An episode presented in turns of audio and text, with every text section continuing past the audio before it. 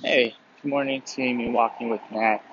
And today is a beautiful Monday morning, and there's not much I really want to chat about today aside from the fact that no, it is really true that teaching someone uh, a particular skill that you have really allows you to explore that skill in a lot more granularity and almost create some type of formula that help other people succeed. And in doing so, kind of reinforces your own understanding of the skill, makes you ask other types of questions. And so, the first place that I want to bring this up in is when I taught my girlfriend how to ski better. We're moving from a from a, a stage where she was you know, really slip flipping and pivoting to turn and really turning at the edge.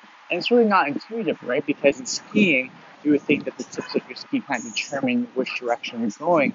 But when you really think about how the uh, how a ski is built, such as a you know a fairly long strip of of a plank of some sort, that really what can first initially allow you to turn is the edge of the ski because it's closest to the snow, and naturally, because it touches the snow, it will actually naturally cause you to turn. And so, really, the way to think about it is that all your turns should be starting from your edge. And the really difficult thing then is, well, how do you turn from edge to edge? And the really scary thing is uh, how quickly that can happen. So then the question is like, well, how do you make it more comfortable? And that really means about slowing it down. So you really ski up the mountain, slow down your turn, and change your edge. And then over time, you can kind of continue to uh, remove that slowing it down until you get comfortable. So I think this really gave me a new sense of appreciation.